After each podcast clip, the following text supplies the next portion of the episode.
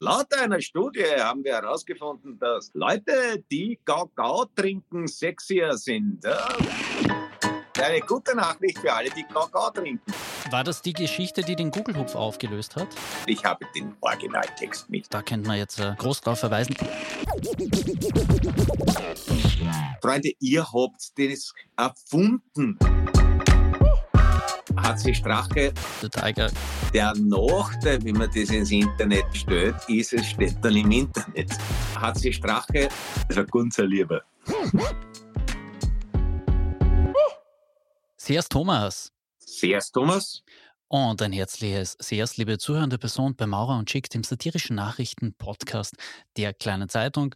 Mein Name ist Thomas Schick, Mitglied der Chefredaktion der Kleinen Zeitung, aber ich bin eigentlich unbedeutend in dem ganzen Setting, denn mir gegenüber jener Thomas, der seit dem vergangenen Wochenende, da hat nämlich Thomas Gottschalk die große Showbühne verlassen, wahrscheinlich der Mensch ist mit diesem Vornamen, der der größte Entertainer ist mit diesem Vornamen. Oder kennst du einen anderen Thomas, der berühmt ist? Lieber Thomas Ich, ich muss Maurer? kurz nachdenken, aber ich finde, du machst dich ungebührlich klein in diesem Zusammenhang. Aber bitte. To- to- Tom Jones zum Beispiel, der, Uh, der der ist Tiger. immer noch alt, alt aber, aber Las Vegas ist, glaube ich, immer noch voll. Ja, Tom Jones, der Tiger, da, da könnte man jetzt äh, äh, groß drauf verweisen. Ich hänge Ihnen mal einen sehr interessanten Podcast an der Stelle rein. Entschuldigung, dass ich schon diesmal abbiege, Ja, ja, ja. aber sie- sein, seine Comeback-Nummer äh, Sexbomb wurde da wirklich mal sehr gut analysiert im Stück 100 Mal Musiklegenden oder so ähnlich heißt der Podcast. Findet sich in den Shownotes. Aber, äh, lieber Thomas, Thomas Gottschalk, und über den reden wir jetzt gar nicht, der ist ja nicht der Einzige, der jetzt die Showbühne verlässt. Auch der Radiohund Rudi wird in Pension geschickt. Und ich glaube, dich trifft das im Herzen noch ärger als der Abgang von Gottschalk. Ja, ich, ich möchte nur eins vorher einschieben, bevor ich es äh, vergesse, weil ich habe es gerade vorher erst gelesen. Auch einer, der die Showbühne eben nicht ganz verlassen will, HC Strache hat uns unlängst über seinen, äh, gestern über seinen Twitter-Kanal äh, wissen lassen, dass jetzt ähm, der Vollmond, ich glaube, in den Zwillingen steht und das ist der Nebel oder auch Bibermond. Und aus diesem Grund prophezeit uns allen HC Strache eine mystische Zeit. Und ich finde, das sollte man wissen, weil gerade so was Mystisches verpasst man leicht, verwechselt es mit Kopfweh oder Bodennebel. Äh, also ich, ich, ich wollte es nur gesagt haben.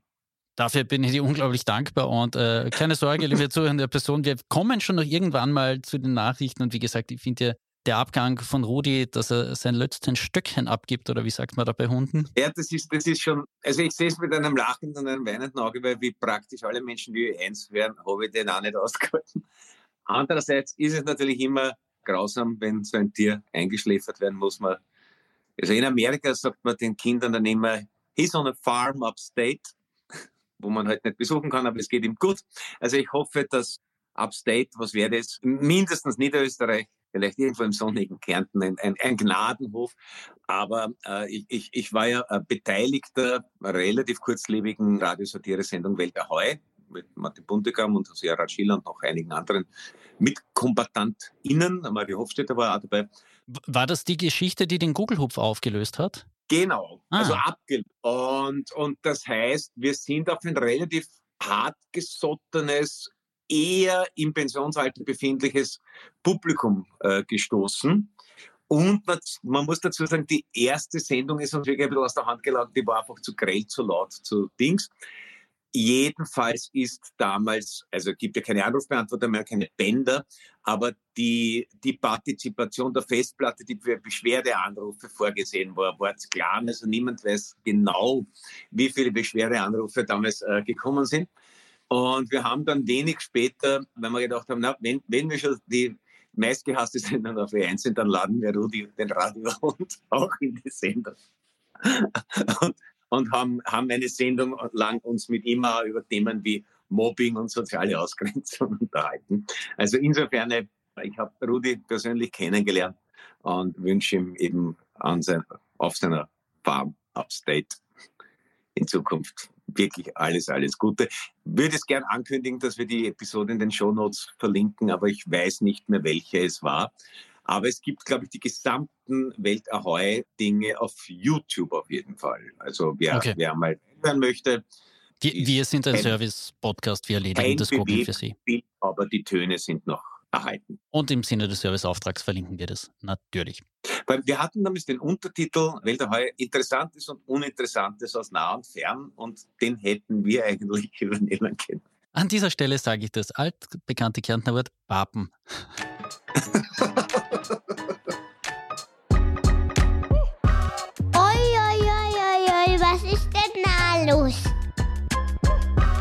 Lieber Thomas, wir haben jetzt schon ein bisschen den Bogen darüber spannt, was die dümmsten Sachen waren, die du für Klicks bzw. für Aufmerksamkeit gemacht hast. Ich glaube, ganz ehrlich gesagt, sechs Jugendliche in Graz, die werden uns da mit allem, was wir zusammenlegen können, noch einmal toppen. Denn die standen unlängst vor Gericht. Anlassfälle: In einer Schule wurden Sessel, Tische, Toiletten und eine Gipskartonwand zerstört, teils über mehrere Stockwerke hinuntergeworfen. Der Schaden 25.000 Euro. Das war allerdings nicht alles, was diese jungen Männer angestellt haben. Des Weiteren wurde einer des Fahrraddiebstahls überführt. Vor Gericht sagte er dann, ja, er wollte damit nichts zu tun haben. Der Richter war dann doch etwas verwundert, weil das Rad in seiner Wohnung mitgenommen wurde. Und das, ja, das, wird, ihm, das wird ihm nachgerennt sein. Das ist etwas, was auch bei Hundediebstahl sehr häufig vorkommt. Bei ja. vermeintlichen Hundediebstahl. Genau. Und des Weiteren haben sie dann auch noch einen Waggon der Grazer Verkehrsbetriebe angezündet. Anlass für die ganzen Sachen, sie haben es gefilmt und ins Internet gestellt wegen der Klicks. Ja, und da ist ein bisschen vielleicht für die Jugend draußen an den Empfangsgeräten, die ähnliches plant. Der Nachteil, wenn man das ins Internet stellt, ist, es steht dann im Internet. Und das heißt, man ist dann relativ schnell ausgeforscht. Also vielleicht trotzdem irgendwie wieder andere Challenges machen. Also diese Gas, diese Zimtlöffelweise fressen, da kann man sterben, das vielleicht nicht. Aber, aber zum Beispiel eine geschälte Krähenwurzel rektal einführen, oder da gibt es auch Klicks und es kommt niemand dauerhaft zu Schaden. Der Entschuldigung, Robert Menasse behauptet am Anfang einer Roman, ich weiß nicht mehr welches, dass es tatsächlich ein altgriechisches Verb exakt dafür gab. Ja, Robert Menasse hat unlängst allerdings auch einen relativen Humbug über Windräder behauptet, äh, wo er wo er in der Presse ziemlich zerlegt worden ist von einem Physiker. Also ich, ich, würde jetzt, wenn ich Robert Menasse wäre, die äh, Konfrontation mit Expertinnen und Experten für das Altgriechische doch ein bisschen scheuen. Gut, lassen wir es da. Vielleicht gibt es ja HörerInnen, Zuschriften, Postings, sonst was. Irgendjemand, der im Altgriechischen so daheim ist, dass er oder sie das definitiv belegen oder widerlegen kann. Genau, und die Replik auf Menasse, weil es einfach ein wirklich lustiger Text ist, die stelle ich Ihnen auch rein. Es sind ja. unsere Kollegen von der Presse. Man soll es lesen. Es unterhält sie fast so gut wie Thomas Maurer. Denk doch einer an die Kinder. Etwas, das wir beide auch nötig hätten, wie man jetzt an den vergangenen circa sieben Minuten gemerkt hat, Digital Detox. ja, es hat jetzt eine Studie dazu gegeben, wie denn das auf die Körper wirkt, wie es auf Stresslevel, Hormonlevel und dergleichen mehr noch wirkt, äh, wenn man einige Tage lang sich ein bisschen digitaler enthaltsam zeigt und gibt. Und das relativ Interessante, positive wie negative Auswirkungen von so einer digitalen Enthaltsamkeit halten sich laut einer Studie, die in der Fachzeitschrift Loss One veröffentlicht wurde, relativ in Waage. Ableitung, die man da getroffen hat, es könnte sein, dass die potenziellen Negativeffekte durch das Ausweichen auf andere Digitalangebote sowie die überwiegend zur eingeschränkten, aber nicht komplett gestoppten Nutzung sozialer Medien verhindert wurden, erläutert das Forscherduo. Ist nicht ein wirklich schöner deutscher Satz, aber ich glaube, man weiß, worauf es hinausgeht. Wenn du TikTok und Twitter und sowas standst, dann machst halt irgendwas anderes am Handy offenbar. Offenbar, ja. Also in, insofern würde ich das Studiendesign für mh, mm, etwas klumpfüßig halten. Das sagt das in Wirklichkeit genau nichts, ne? weil es scheinen auch die positiven und die negativen Effekte nicht exakt definiert zu sein, weil dass du jetzt sozusagen, also ich glaube ich, steht dann auch, also positive Effekte wie soziale Bestätigung durch irgendwelche Likes bleibt aus.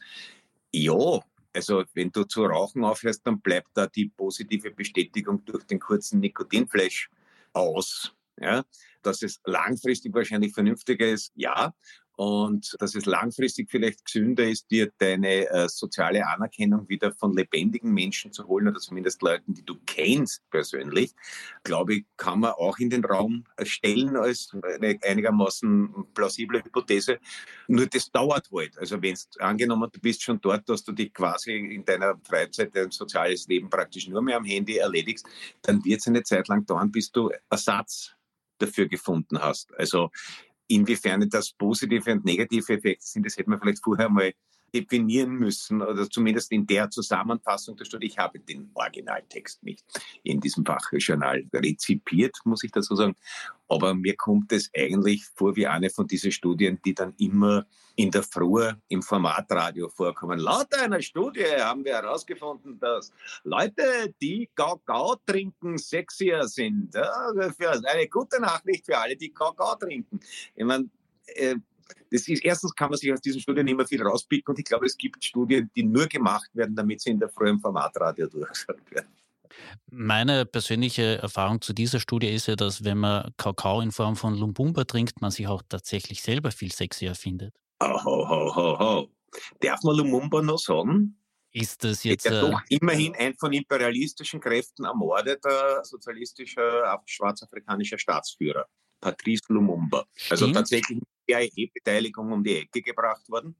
Stimmt, aber ich muss gestehen, das letzte Mal habe ich sowas getrunken, da war Black Lives Matters noch nicht am Tapet. Also. Ich glaube, trinken darf man es noch, aber vielleicht muss man es mit, einem, mit, einem, mit einer Fußnote versehen auf der, auf der Speiskarten. Oder wir lassen das offen. Vielleicht auch dazu sind wir jederzeit, also ich glaube, wir sind ein international anerkanntes Forum für gesellschaftspolitischen Diskurs. Wer sich daran beteiligen möchte, bitte. Gut, reden wir über dieses Thema, aber ohne Scherze. Ja, der Diskurs, den du angesprochen hast, den hat es vor 50 Jahren tatsächlich in Österreich gegeben und zwar in einer Dimension, wo ich mich immer wieder frage, wäre das heute gesellschaftlich überhaupt noch möglich, dass man so zwar emotionsgeladen, aber dann doch sachlich über ein Thema diskutiert und dann zu einer ich würde mal sagen, äh, Quadratur des Kreises hinkommt, die zwar niemanden glücklich macht, mit der aber alle Leute leben können. Ich spreche über die Fristenlösung, die vor 50 Jahren im österreichischen Parlament beschlossen worden ist, damals mit der Mehrheit der SPÖ gegen die Stimmen von ÖVP und FPÖ, die damals auch im Nationalrat vertreten waren.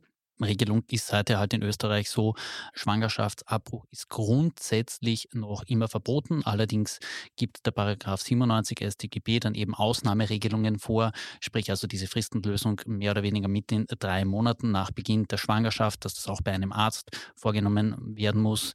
Weitere Ausnahmepunkt, wo es eben straffrei bleibt, ist die medizinische Indikation oder wenn die schwangere Person, also die geschwängerte Frau, zum Zeitpunkt unmündig war. Glaubst du, und das ist jetzt wirklich meine Frage, Thomas, sind wir heute überhaupt noch in Österreich in der Lage dazu, einen parlamentarischen Prozess so abzuführen, dass so ein kritisches Thema, wie es das damals war, über die heutige Blickweise auf das Thema können wir später nochmal reden, aber glaubst du grundsätzlich, dass wir die Diskursfähigkeit noch haben? Da wäre ich skeptisch, ganz ehrlich, weil ich glaube, dass die Social Mediaisierung der Tagespolitik recht weit fortgeschritten ist. Also dass halt auch das möglichst laute Ausposaunen von im Zweifelsfall ja vollkommen sinnlosen Maximalforderungen mittlerweile die bevorzugte Form der Stellungnahme ist. Also weil, weil es halt Aufmerksamkeit bindet und man klar, Debatten haben immer davon gelebt, dass du zuspitzt und es gibt die äh, verdienten historischen Formate der Polemik und auch der, der, der grellen Übertreibung. Aber dass das sozusagen systemisch dass das über ein Medium ausgetragen ist, dass diese äh, Zuspitzung und die Verzerrung und die Polarisierung und die möglichst schwarz-weiß, wie heißt also wurscht, mir fehlt ein Vokabel. Malerei? Dass das systemisch in den Diskurs bereits eingebaut ist und das haben wir halt mittlerweile. Und davon sind die Politiker alles andere als frei, aber wenn sie oft einmal selber Botschaft im Nutzen verwenden der sozialen Medien. Ich glaube, ein, ein halbwegs vernünftiger Diskurs wäre zumindest sehr, sehr viel schwieriger. Und ich, weil man damals wahrscheinlich waren die Leute nicht vernünftiger, aber, aber man konnte die Unvernunft noch nicht so gut orchestrieren.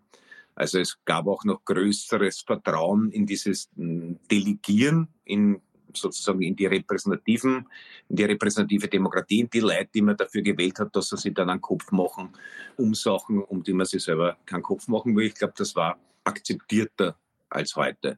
Also ich denke, wir hätten, man kann sich eh in den Vereinigten Staaten anschauen und da kann man das auf, den, auf Social Media ganz gut verfolgen. Was ja auch dialektisch ganz interessant ist, ist, dass die Republikaner, die total auf das gesetzt haben, weil das einer das der Kernthemen der radikalen Evangelikalen immer waren, die mhm. sehr viel Geld und äh, Interesse in die Republikaner gesteckt haben, dass das jetzt sozusagen in vielen Staaten verboten wurde, nachdem der oberste Gerichtshof bekanntlich mit äh, republikanischen Parteigängern verseucht wurde. Das war genau dort, wo diese Gesetzgebung verschärft wurde, die Republikaner tendenziell geschwächt wurden. Also dass das gar keine, wie vieles in der republikanischen Agenda, gar keine Mehrheitsposition ist, sondern die einer radikalen und teilweise finanzstarken Minderheit und dass sich dieser Sieg dann vielleicht als Grundlage einer späteren Niederlage erweisen wird. Alles schwierig. In Österreich möchte ich das nicht unbedingt noch einmal nachspielen. Und insofern würde ich deine These teilen, dass etwas, das für alle ein bisschen unbefriedigend ist, aber im Alltag eigentlich funktioniert. Und natürlich wird man im Detail dann immer wieder reden müssen, ob das jetzt wirklich sein kann, dass es in Tirol gar nichts gibt und so weiter. Aber im Großen und Ganzen ist es eine, eine Lösung, mit der alle leben können. Und das muss man sagen, ist bei so polarisierenden Fragen wahrscheinlich schon etwas, warum man froh sein muss bin ich bei dir. Ja, definitiv. Ich habe auch nach einem sehr interessanten Meinungsstück gesucht. Das hat meine Kollegin oder langjährige Kollegin Veronika Dollner bereits im Vorjahr geschrieben, als eben in den USA die Debatte hochgekocht ist. Und ich möchte nur kurz daraus zitieren, weil es eigentlich äh, Gedanken sind, die man auch, wenn sie jetzt schon vor einem Jahr publiziert sind, immer noch wahrnehmen kann und die ein bisschen, ich denke, zum Reflektieren anregen. Wer über Schwangerschaft redet, muss ähm, nämlich auch über Mutterschaft diskutieren. Für Frauen ist jede Schwangerschaft eine maßgebliche Weichenstellung in ihrer Biografie. Sie verändert den Körper und die Psyche, die Beziehung zum Partner, zu sich selbst, den beruflichen Werdegang, das Gehalt, die Pension. Damit möglichst viele Frauen sich eines weiteren Kindes, weiteren Klammer, gewachsen fühlen, darf diese Weiche nicht zum gesellschaftlichen Abstellgleis führen. Dazu braucht es treffsichere Familienleistungen, damit Kinder nicht zur Armut führen qualitätsvolle Kinderbetreuung, damit Mütter arbeiten können, Unternehmen, die auch ein Familienleben ermöglichen, ein Pensionssystem, das Altersarmut verhindert. Das ist ein relativ großes Backel, das mir damit draufgegeben hat. Ich denke, da könnten wir vermutlich noch 50 Jahre daran arbeiten, dass das alles erfüllt wird. Und ja, wäre schön, wenn es schneller gehen würde. Sinnvoll wäre es und wenn es nicht 50 Jahre dauert, wäre das auch sinnvoll. Ja, ja, bei uns in Kärnten. Wir haben ja schon lange nicht mehr über deinen alten Bekannten Christian Scheider, den Bürgermeister von Klagenfurt, gesprochen, gell? Also ganz Lieber. Ja, und der besagte Bürgermeister hat vor gut einem Jahr Magistratsdirektor Peter Joost freihändig per Notfallparagraf im Amt verlängert. Und wenn man so Magistratsdirektor in Klagenfurt ist, das ist eine Stadt mit über 100.000 Einwohnern, dann bezieht man 200.000 Euro im Jahr plus noch einmal 80.000 Euro an Zulagen. Also eigentlich ein relativ solides Gehalt.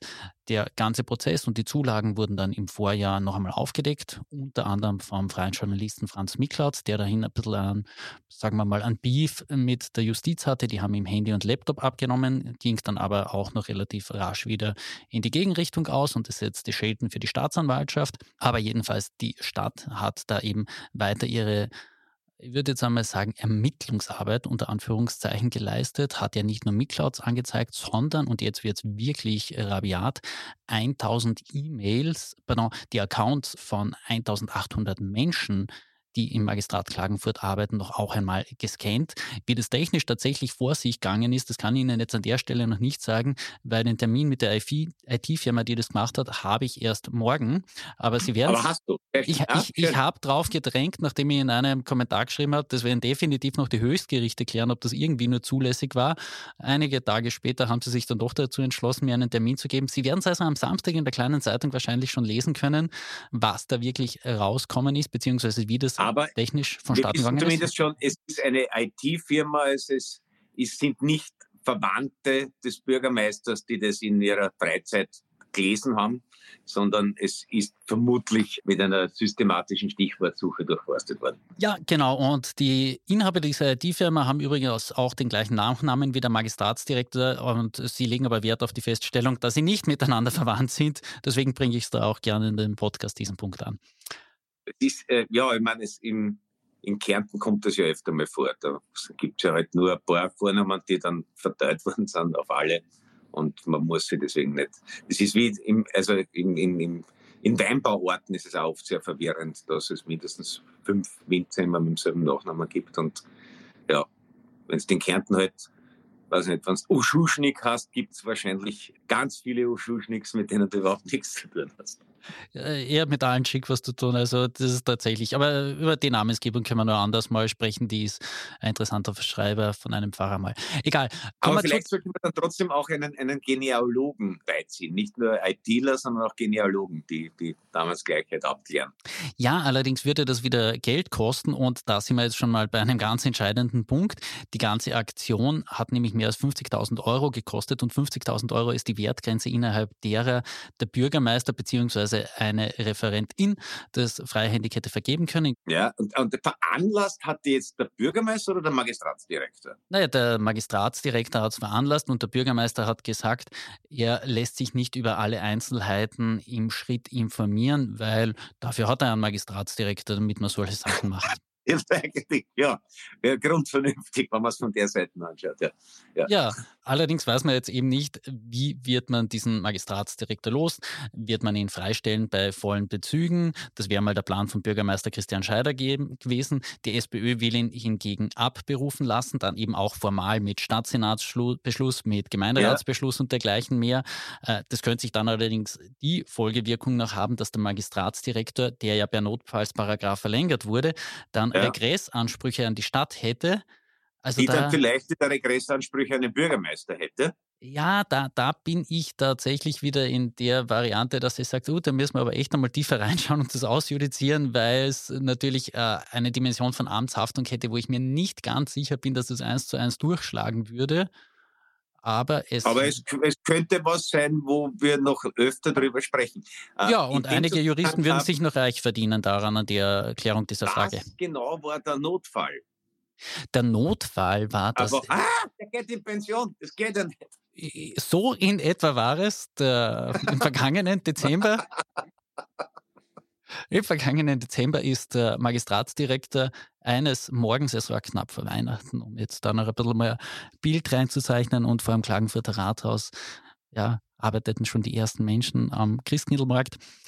Mm, und dem Bürgermeister ist der Geist der vergangenen Weihnacht erschienen. Und er sagt, willst du wirklich deinen verdienten Magistratsdirektor einfach verstoßen wie einen Hund, der dann in einer Farm upstate lebt?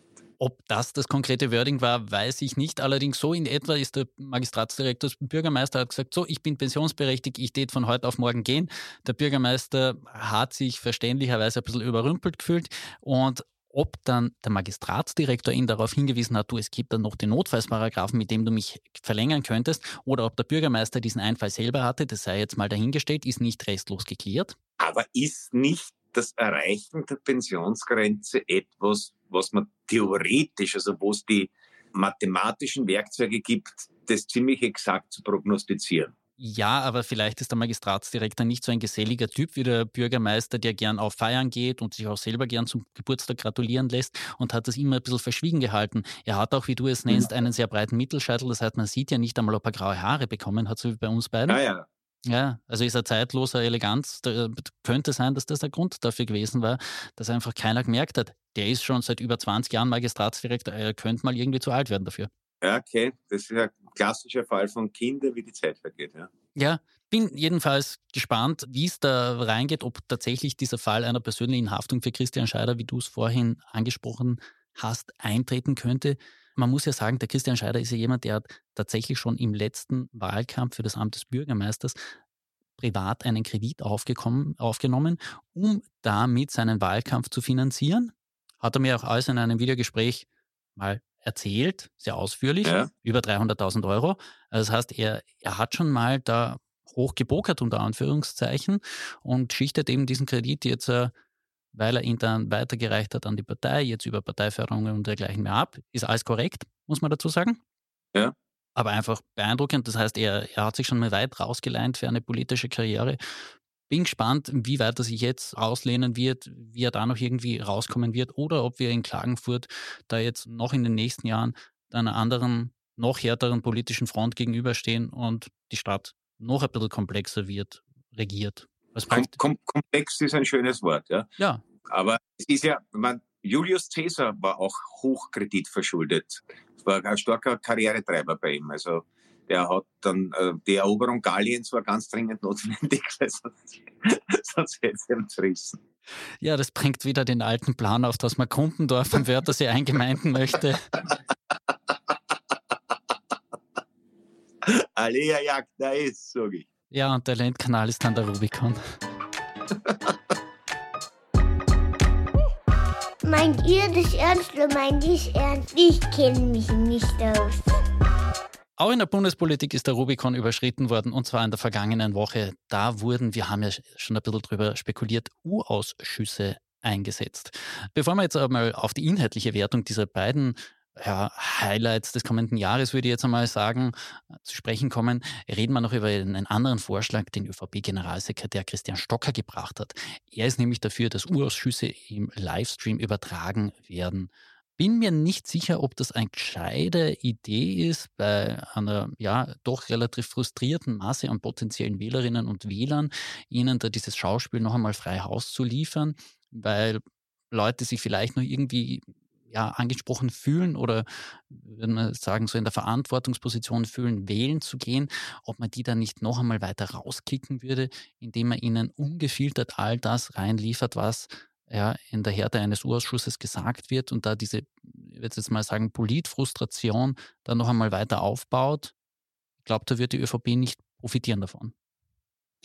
Naja, also es kommt immer darauf an. Das, es haben ja viele Leute diese Übertragung gefordert, in der Hoffnung, wie soll man sagen, ähm, vielleicht die, die Etikette etwas zu verbessern im U-Ausschuss.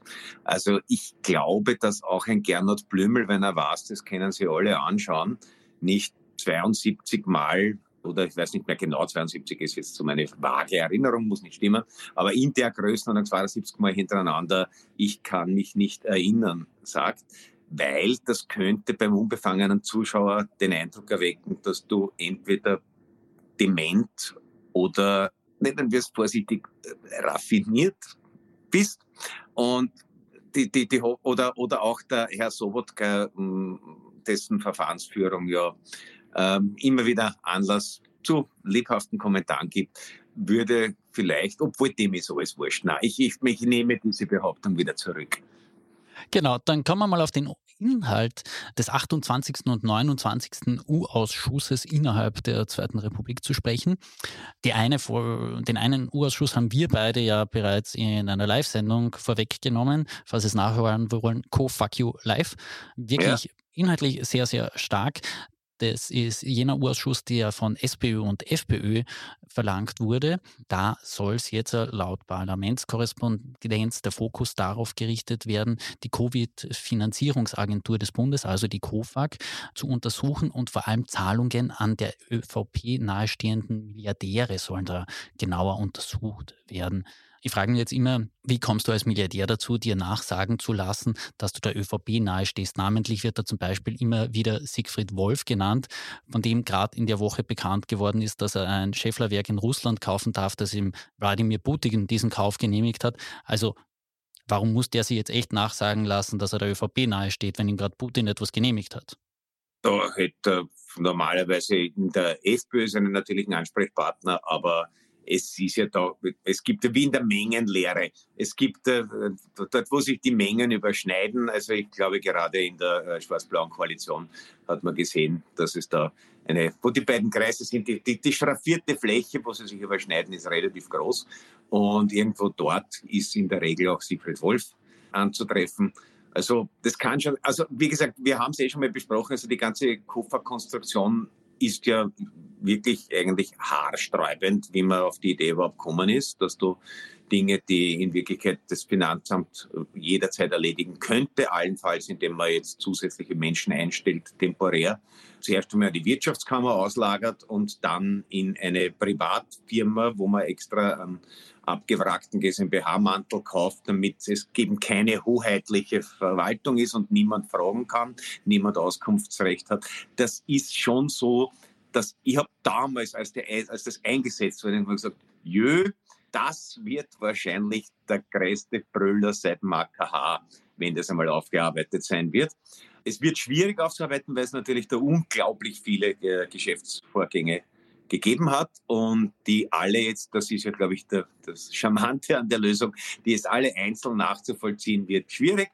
Aber ich würde mich, es würde mich überraschen, wenn bei dem Ausschuss nicht das eine oder andere Interessante auch auftauchen würde. Ja, ja beeindruckend ist ja vor allem, wenn man sich bedenkt, COFAG Finanzierungsagentur, da geht es um Covid-Hilfen und dergleichen mehr, aber der Untersuchungszeitraum, wenn man sich den da anschaut, und da äh, sehe ich schon eine Korrelation zwischen dessen, dass die FPÖ den Antrag eingebracht hat und dass man sagt, man will bereits ab dem 18. Dezember 2017 untersuchen. Also ich sage nur Plan DMI. Ja, genau. Von Covid-17 haben sie uns ja gar nichts gesagt. Ne? Das ist. ja, äh, aber ich will jetzt nicht den Schmäh so stehen lassen, aber wenn er verdammt gut war. Ähm, das Datum, also das Beginndatum des Untersuchungszeitpunkts, 18. Dezember 2017, du weißt es noch ganz legendär, lieber Thomas. Was war das für ein Tag in dieser Republik? 2017 war, da war vermutlich der Regierungsantritt. Genau. Da wurde ja? Türkis-Grün, nennt man das, ich glaube, angelobt. In der, in der, in der Regel, na, na Türkis-Grün 17. Also ja, wir haben. Ja, ja. 23? Ja, ja, okay. Ja, ja. davor war schon Ibiza und so. Ja, genau. Davor war Ibiza, dann war Karten immer wieder neu gemischt. Man verliert ein bisschen den Überblick. Ich bin an sich eh nicht so gut. Also ich, wenn, ich, wenn ich nicht meinen Kalender am Handy hätte, wäre ich nirgends und auch hier jetzt nicht. Äh, insofern habe ich eh schon ganz gut geraten. Genau. Und der zweite Untersuchungsausschuss, der eben auf Betreiben der ÖVP eingesetzt wurde, der ist ja auch nicht uninteressant in seinem Untersuchungsgegenstand, denn die Volkspartei möchte die Regierungsbeteiligung der SPÖ und der FPÖ zwischen 2007 und 2020 unter die Lupe nehmen. Ihr geht es darum, Klarheit über die Rolle der SozialdemokratInnen und der Freiheitlichen, die tut man übrigens nicht gendern, aber egal, auch im Antrag ist nicht. Ein, ist ein bisschen vergebliche Liebesmühe. Also. Ja. Also, ja, ich meine, sie haben, sie haben schon Kräfte wie die Frau Berlakovic und es gab einmal eine Hartinger Klein, aber im, im Großen und Ganzen ist es schon ein gestandener Männergesangsverein. Genau. Unterprüfen wir mal da Medienkooperationen, Umfragen, Gutachten, Studien, Aufträge an Werbeagenturen, ebenso die Besetzung der Leitungsposten bei der Bundesverwaltung und dann natürlich auch, und jetzt wird es wirklich stranger bill, die Tätigkeit ausgegliederter Rechtsbeträger, insbesondere der Covid-Finanzierungsagentur des Bundes, COFAG. Und falls Sie jetzt sagen, Moment, irgendwie, ich bin jetzt da reinkommen, da ist eine Zeitschleife bei den beiden Herren. Nein, tatsächlich, die KOFAG ist in beiden Untersuchungsausschüssen Untersuchungsgegenstand. Ja, und das, das ist etwas, was mich bodenlos fasziniert, dass die ÖVP selbst diesen Untersuchungsausschuss mit diesem Inhalt, warte mal, ich, ich habe ich hab's mal nämlich einen, einen, einen Ausschnitt daraus kopiert, nämlich die Fragen lauten, welche Motive haben die Verwaltung der KOFAG bei der KOFAG geleitet? Wer hat die Ausgestaltung der KOFAG-Förderungen bestimmt? In welchem Ausmaß haben Personen und Unternehmen von KOFAG-Förderungen profitiert? Welche Handlungen im Zusammenhang mit den im Untersuchungsgegenstand genannten Personen und Unternehmungen wurden von Organen bzw. Bediensteten der KOFAG oder vom Bundesministerium für Finanzen im Zusammenhang mit der KOFAG und diesen Personen und Unternehmern gesetzt? Entschuldigung, wurde die KOFAG im Zusammenhang mit Förderungen an die und im Untersuchungsgegenstand genannten Personen und Unternehmen, wurde da ein Auge zugedrückt? Freunde, ihr habt das erfunden. Ich meine, wir haben den Namen Gernot Blümel heute schon mal fallen gelassen und eine, eine etwas nachlassende Gedächtnisleistung soll meinetwegen ein konzentrierendes Merkmal an der ÖVP-Karriere sein. Aber dass man das, was man sich vor ein paar Jahren eigenhändig aus den Fingern gezuzelt hat, plötzlich von anderen Leuten nachfragen muss, was habe ich mir dabei eigentlich gedacht? Ja? Wenn das die erwähnten Schüler sagen, nachdem sie irgendwie ein Haus verwüstet haben und ihnen ein Fahrrad zugelaufen ist, nur damit sie Klicks im Internet kriegen. Wenn die dann sagen, also, warte mal, warum habe ich das eigentlich gemacht, ich Trottel? Ja, das wäre ein Schritt der Selbsterkenntnis und der Besserung, aber wenn die ÖVP sich irgendwo erkundigt, was ihr selber eigentlich dabei eingefallen ist, wie sie die Koffer eingesetzt hat. Also manchmal wundere ich mich schon auch noch über die Innenpolitik meines Heimatlandes. Ja, am Wochenende, da kannst du dir ein wenig auch über die Politik von ferneren Ländern wundern, denn da ist die Auslösung, Auslosung, nicht Auslösung, Auslosung für die Fußball-Europameisterschaft. Und ich weiß ja nicht, ob wir im nächsten Jahr, wenn dieses Turnier in Deutschland vonstatten geht, ob wir es gewinnen werden oder nicht. Und ich sage jetzt bewusst wir, lieber Thomas, weil wir sind ja da voll emotional mit dabei. Aber ich glaube, ja, ja, gewinnt da immer ein bisschen mit. Ja, genau. Und, und vor allem dieser Wochenendstag, das ist ja jetzt mal schon der, wo wir tatsächlich gewinnen werden, weil wir können dann auf die anderen Länder blicken und das moralisch überlegen fühlen oder auch nicht. Eine konkretere Wertung unserer Gruppe und wo die politisch, gesellschaftlich einzuordnen ist, unsere Mitkombatanten in diesem Turnier, das gibt es dann in der nächsten Woche. Du wunderst dich eh schon mehr und kannst gar nichts mehr sagen, oder? Ich, na, ich, ich, ich schweige kontemplativ. Genau, und ich lasse abmoderieren. Wir haben ja, wie gesagt, zwei kompetente Fachkräfte. Tschüss und schleicht euch.